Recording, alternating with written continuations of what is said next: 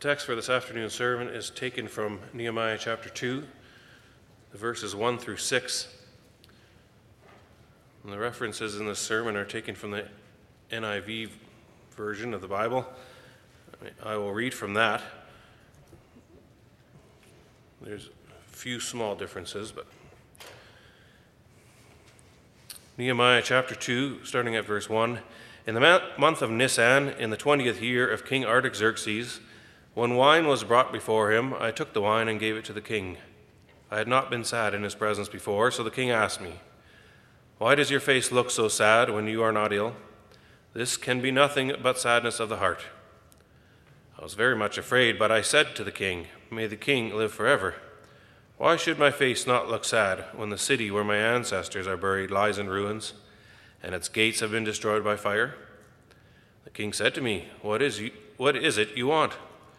Then I prayed to the God of heaven, and I answered the king, If it pleases the king, and if your servant has found favor in his sight, let him send me to the city in Judah where my ancestors are buried, so that, so that I can rebuild it. Then the king, with the queen sitting beside him, asked me, How long will your journey take?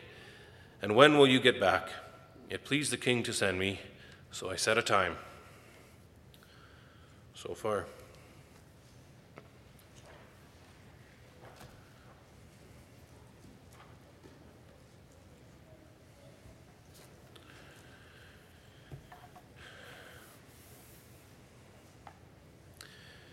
In the first chapter of Nehemiah, we are introduced to the Lord's servant who is still residing in the Persian capital, capital of Susa, but who longed to see the rebuilding of Jerusalem, the restoring of Israel.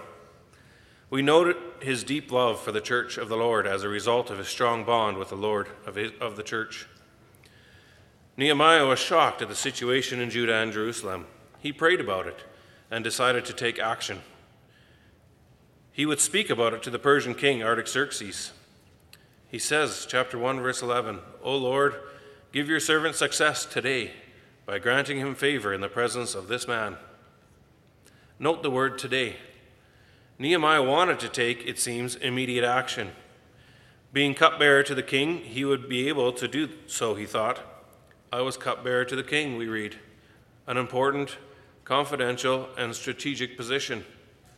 Of all people, Nehemiah was the best suited, the best positioned person to raise the matter immediately. Nehemiah came to this decision, we read in chapter 1, in the month of Kislev, which would have been in our month of December. But as we pick up the sequence of events in chapter 2, we are suddenly in the month of Nisan, which is our month of March. Between what is recorded then in chapter 1 and chapter 2 lies a time of space of three to four months. Nehemiah had apparently not the same day, or even immediately thereafter, carried out his intention to speak to the king.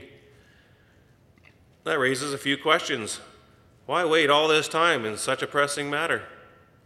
When we read our text, we notice also that even after this time, Nehemiah is still bungling things. He doesn't seem to dare raise it directly. It is not Nehemiah, but the king who gets the ball rolling. What are we to think of this? One explainer suggests that all this is just a matter of strategy. Nehemiah carefully waited for a good moment, and then he put on a sad face to make the king curious, and so he got the sympathetic attention of his imperial majesty. I think that this explanation is wrong, for it makes Nehemiah into a cunning actor who depends on a slick presentation. Church building is not done with through smooth strategy. Sure, just as every construction company knows, you have to plan your work and work your plan. But no servant of the Lord is going to build a church on the basis of an Academy Award performance. Jerusalem and Hollywood have nothing in common. We have to conclude, therefore, that Nehemiah did not have any real opportunity from December to March to present the matter of Judah to the king. One reason could be rather could be a rather obvious one. Like other notables, the Persian kings had a summer and winter residence. From December to March, the king may very well have been in his winter palace, away from Susa, where there were other permanent personnel. In that case, Nehemiah could only attend to the matter after the king's return and even then, when the king returns, Nehemiah has to tread carefully, for it is a serious and dangerous matter. In our text, we do not get the profile of a cunning man who has conceived a masterful plan and now carefully works that plan to his advantage. The church is not built in that way. We read here about the sovereign work of the Lord, who leads Artaxerxes to allow Nehemiah to go to Jerusalem. That's the issue in this text. Also, here it is soli Deo Gloria, all glory to God alone we will see the Lord sovereignly protects Nehemiah in his request to rebuild Jerusalem. First, we'll see the occasion is realized by the Lord. Secondly, the tension relieved by the Lord. And finally, the decision rendered by the Lord. In verse 1, we read how Nehemiah is called to bring in wine to the king, the mighty and feared Artaxerxes. Some explainers suggest that this may have been the first time since Nehemiah's decision to present the matter of Judah that he is called in officially to serve the king as cupbearer. It is even plausible that the king, upon returning to the capital city and the central palace, held some kind of official reception for the royal court and for all the nobles and ministers who had functioned there during his absence. I tend to agree with this suggestion because we read in verse 6 that the queen was also present, sitting beside the king on a royal throne. And we know that this suggests a special occasion.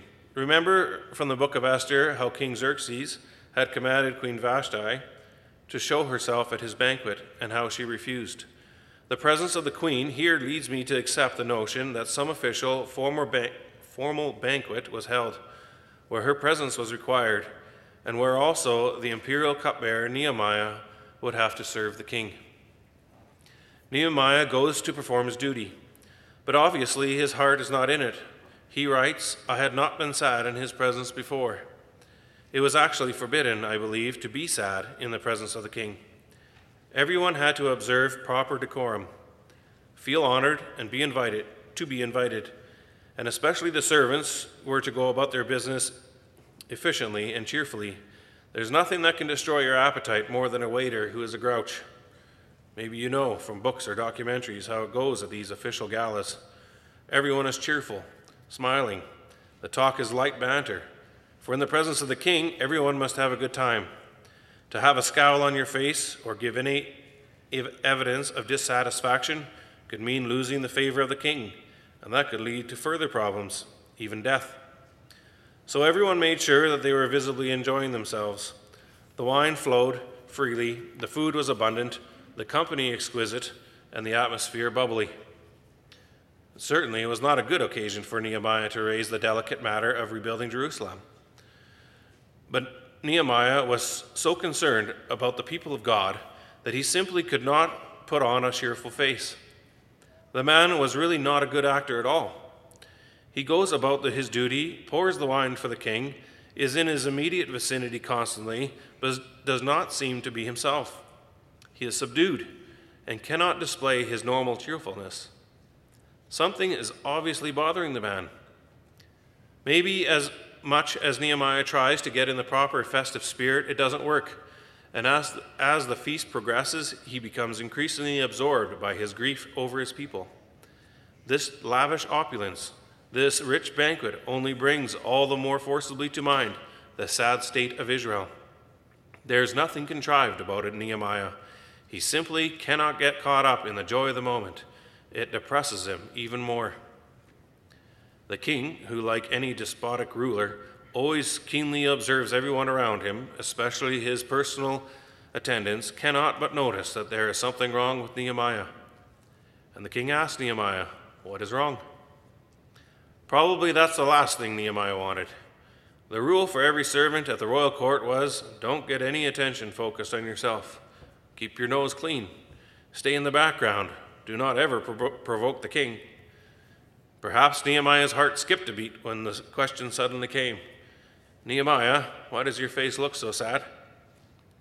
Now, the question of the king is not immediately threatening.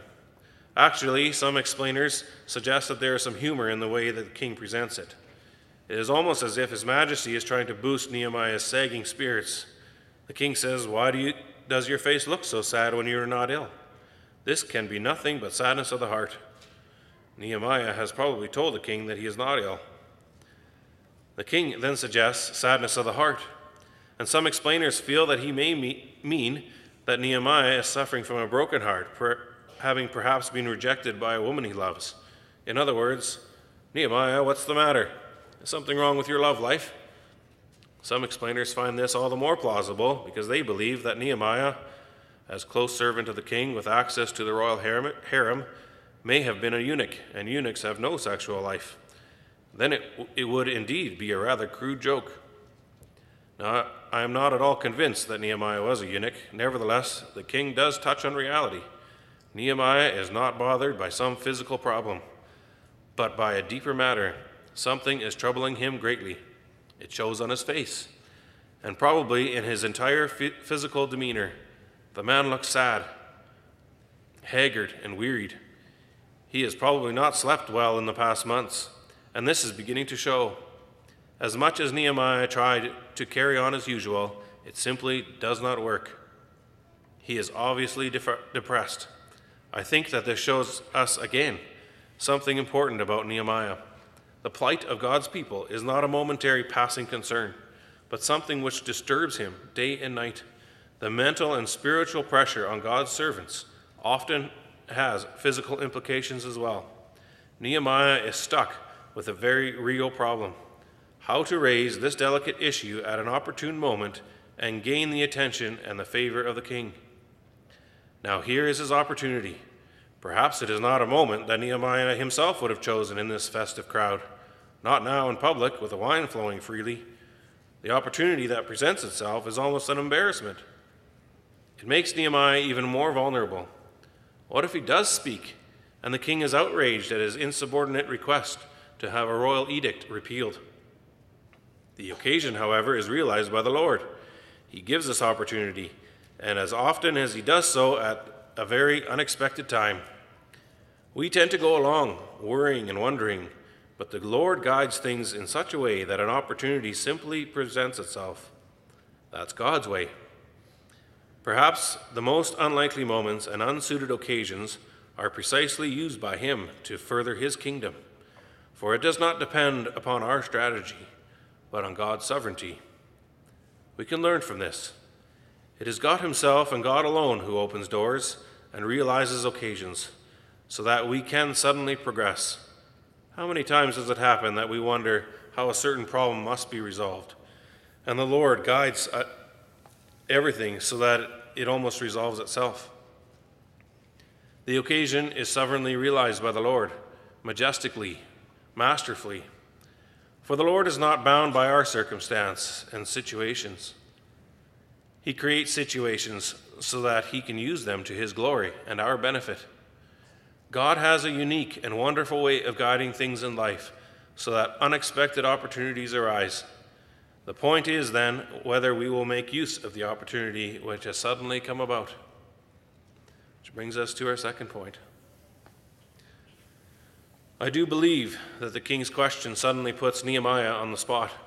If the question was asked in a widely audible voice, everyone in the vicinity will suddenly have become quiet and attentive. Everyone will feel there is something in the air here. Please note that it says at the end of verse 2 I was very much afraid. That's perhaps a mild translation. It says something like, I was dreadfully afraid. Nehemiah suddenly stands as if it were before a bottomless pit. It is a dangerous, intimidating moment. One wrong word, and he is finished. What thoughts will have been racing through his mind? Oh, how did I ever get into this terrible position? Not here, Lord. Not right now. I am not ready for this. Now, Nehemiah could possibly have tried to get out of the situation by also cracking a joke, by making some light and easy response which would have pleased the king. It could all have been kept on the level of easy humor and good, clean fun. There are many tactics possible to avoid the issue, to change the subject, and we often use such tactics. When we are suddenly dreadfully afraid, the adrenaline starts flowing, and we can come up with amazing escape routes. No, I'm fine, Your Majesty. Just a little tired, lady, or whatever. When sudden tensions arise, we are adept at diffusing the situation. But Nehemiah's fear does not lead him in that way. He says, I was very much afraid. The memory of the moment still frightens him. But I said to the king, May the king live forever. But I said, Nehemiah speaks despite his fear. He decides that this is the God given moment to speak up, regardless of the consequence. And we must say it is the Lord who gives Nehemiah this strength and courage. For from whom else do we receive strength? In that instance, as life and death flash before the man's eyes, the Lord enables him to speak for the cause of his people. Therefore, I formulated the Lord relieves the tension. It is God who gives us the courage and the words to speak in such decisive moments. That has always been the comfort of the Lord's children. Fear not, I will enable you to speak and give you the words required. Nehemiah is no hero. He is a haggard looking, weary man, possibly at the end of his tether. But it pleases God to use such people for mighty progress in his kingdom. God's heroes are often simple, tired, overburdened people who would never have come through were it not for the enabling power of God's Spirit. The strength of God always becomes visible in the weakness of his servants. For the treasure is contained in earthen vessels, as Paul writes later so that whoever boasts will boast in the Lord. Here again, we see the basic contours of the gospel the power of God manifest in the weakness of men. As much as he is afraid, Nehemiah does not lose his composure. He says, May the king live forever. This was a very polite and common address to the king, especially when an important request was about to be made. It also tends to convey that the request is not threatening to the king or his kingdom. May the king live forever. Far be it from Nehemiah to ask anything that would displease the king or pose a threat to his majesty. Nehemiah retains the humility of a servant whose loyalty should not be doubted. At the same time, he indicates that something far reaching is about to be asked. And notice how carefully Nehemiah phrases his request in the form of a rhetorical question Why should my face not look sad when the city where my fathers are buried lies in ruins and its gates have been destroyed by fire? We might also read it as, How can I really be happy when? It is a simple but emotional question in which Nehemiah pours out all the anxiety of his heart. That is what makes it also a genuine statement. There is no political speech, there is no long winded resume. Here is a cry from the heart. This man has no hidden agenda no secret plan. He plans no evil conspiracy against the glory of Persia's king, but he experiences deep pain over the state of his own people. And we understand that this also helps to relieve the tension. Honesty is not just the best virtue, it is the only way to relieve tension. The statement is genuine, without embellishment, true and sincere, and it touches the king's heart. I am becoming more and more annoyed with the explainer who suggests that this is a careful strategy. Here is a man who spontaneously speaks from the heart and love for his people. True, Nehemiah doesn't mention the name of the city. That may have been because he had to be careful. Emotion must be combined with caution, and integrity blended with wisdom. Be innocent as doves and wise as serpents, said Jesus later. Nehemiah says, The city where my fathers are buried my ancestral city is in ruins, that they may touch a chord on the hearts of the Persians. For they also respected their ancestors and were proud of their heritage. It is something to which the king can relate. If even your deceased fathers, who pose no threat, cannot rest in peace and honor, something is wrong. This genuine and honest statement relieves the tension of the moment. God relieved the tension. Does this not teach us something? We worry about many things. We toss and turn about personal matters, about work and finance, also about the things that happen in the church. But the Lord, in His own wondrous way and simple manner, resolves all things. Church builders must know about this and work in this simple trust. Do what you have to do, what you can do, do your best, but trust the Lord Himself will open the way. The king realizes that more must be said. He asks, What is it you want? Okay, Nehemiah, come to the point.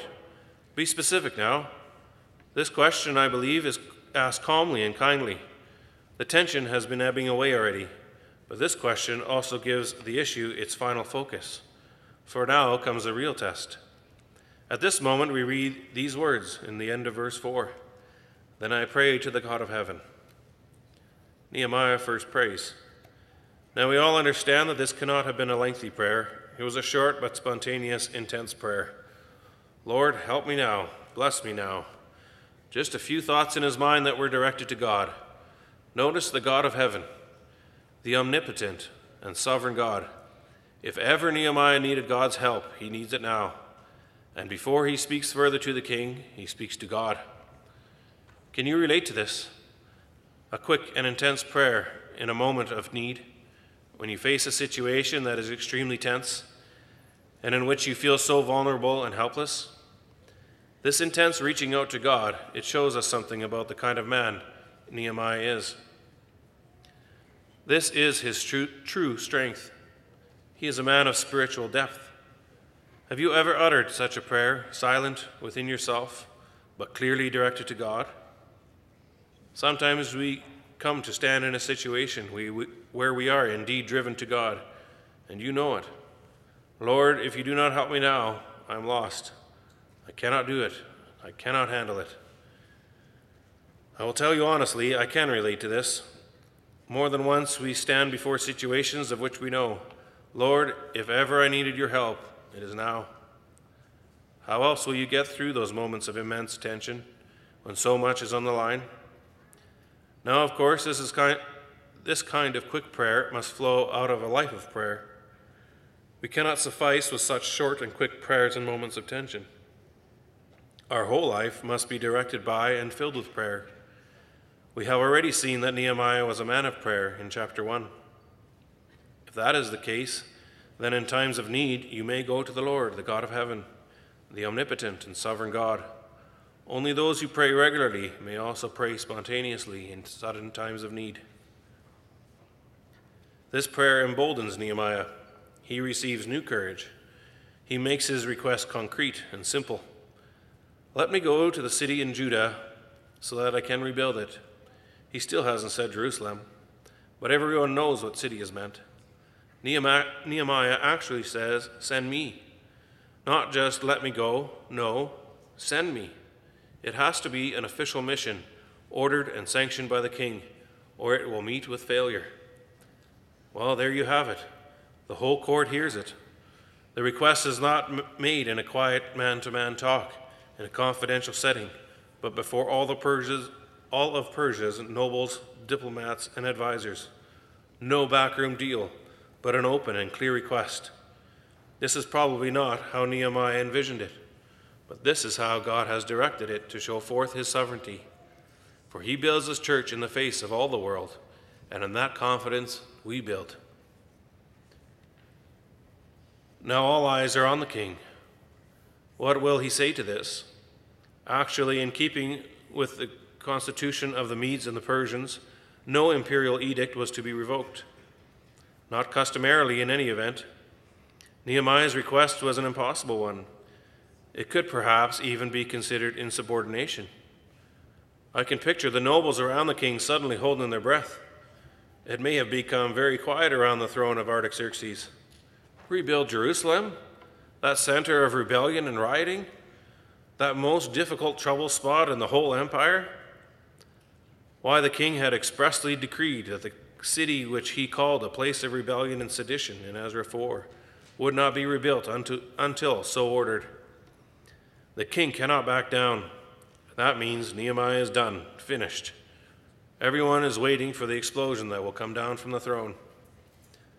But amazingly, we read these words Then the king, with the queen sitting beside him, asked me, How long will your journey take? And when will you get back? From this, Nehemiah concludes It pleased the king to send me, so I set a time. The king says yes. Notice the fact that the queen is mentioned. The king of Persia, with all his royal splendor, queen beside him, all his advisers and nobles in attendance, publicly and officially says yes. The former royal decree is revoked, and a new decree is officially issued. Nehemiah is even set out officially on behalf of the king with letters of recommendation and a royal escort of cavalry so large it requires officers Talk about receiving official endorsement.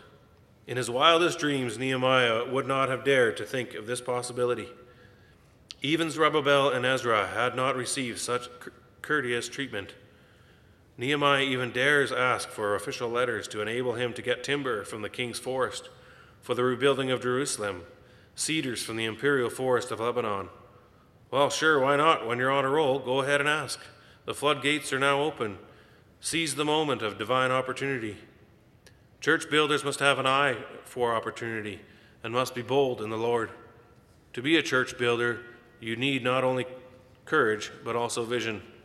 Look ahead, count the cost, see the opportunity, and dare to ask.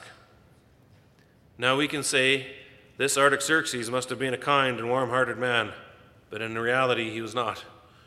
At best, he was an enlightened despot. In the tradition of the Persian kings, such as Cyrus, who tried to keep peace in the regions by allowing people to worship their own gods in their own manner. But Judah and Jerusalem were always a threat to stability in the empire, and there was no political reason for Artaxerxes to change the earlier decree. We should not even say that Nehemiah was lucky, that he must have caught the king in a good mood, for we all know there is no such thing as luck, and the kingdom of God does not depend on the good or bad moods of human rulers. Yet it remains remarkable that Artaxerxes so quickly and easily gave in. Would it not have been normal for a Persian king to come to take time to consult with his advisors and to study previous edicts before making a decision? At best, Nehemiah could hope for a promise from the king that he would set up a committee to study the matter. But the king immediately responds in a positive sense. And we must say this the decision is rendered by the Lord. As were all previous decisions of Persian kings, it is the Lord alone, the God of heaven, who is in this wondrous way continues the rebuilding of his church. He uses Nehemiah and he directs the king of Persia his providence and almighty power become evident in a clear manner. I had to think of Proverbs 21, verse 1. The king's heart is in the hand of the Lord. He directs it like a watercourse wherever he pleases. Kings, all kings, do only what God wants. This is his sovereignty, always the same, always astounding. Nehemiah says it himself in verse 8 Because the gracious hand of my God was upon me, the king granted my request. It pleased the king? No. It pleased the Lord, the God of heaven. That is the real secret to church history, of church building. To be functional in church building also today, we must know this secret, believe this truth. The hand of the Lord is upon us. Do you believe this hand and feel this hand in your life, in the life of the churches? He enables us and also protects us. In this way, He uses us for the building of His church. Ascribe then strength to God alone. Psalm 68. There are many things we can and do worry about the political situation, the economic climate, the secular influences. All these and more constantly threaten the existence, the gathering, and increase of the Church of Christ. And we have to deal with all these things. We face immense challenges in every ge- generation, but we know the decision in all these things is rendered by the Lord, by the Son of God, who is now seated on the throne of heaven. Whereas the head of the church, he governs all things. God still gives unexpected opportunities. He enables us to rise to the challenge. And when it comes to the crunch, the decision is always rendered in favor of his church. Always. Amen.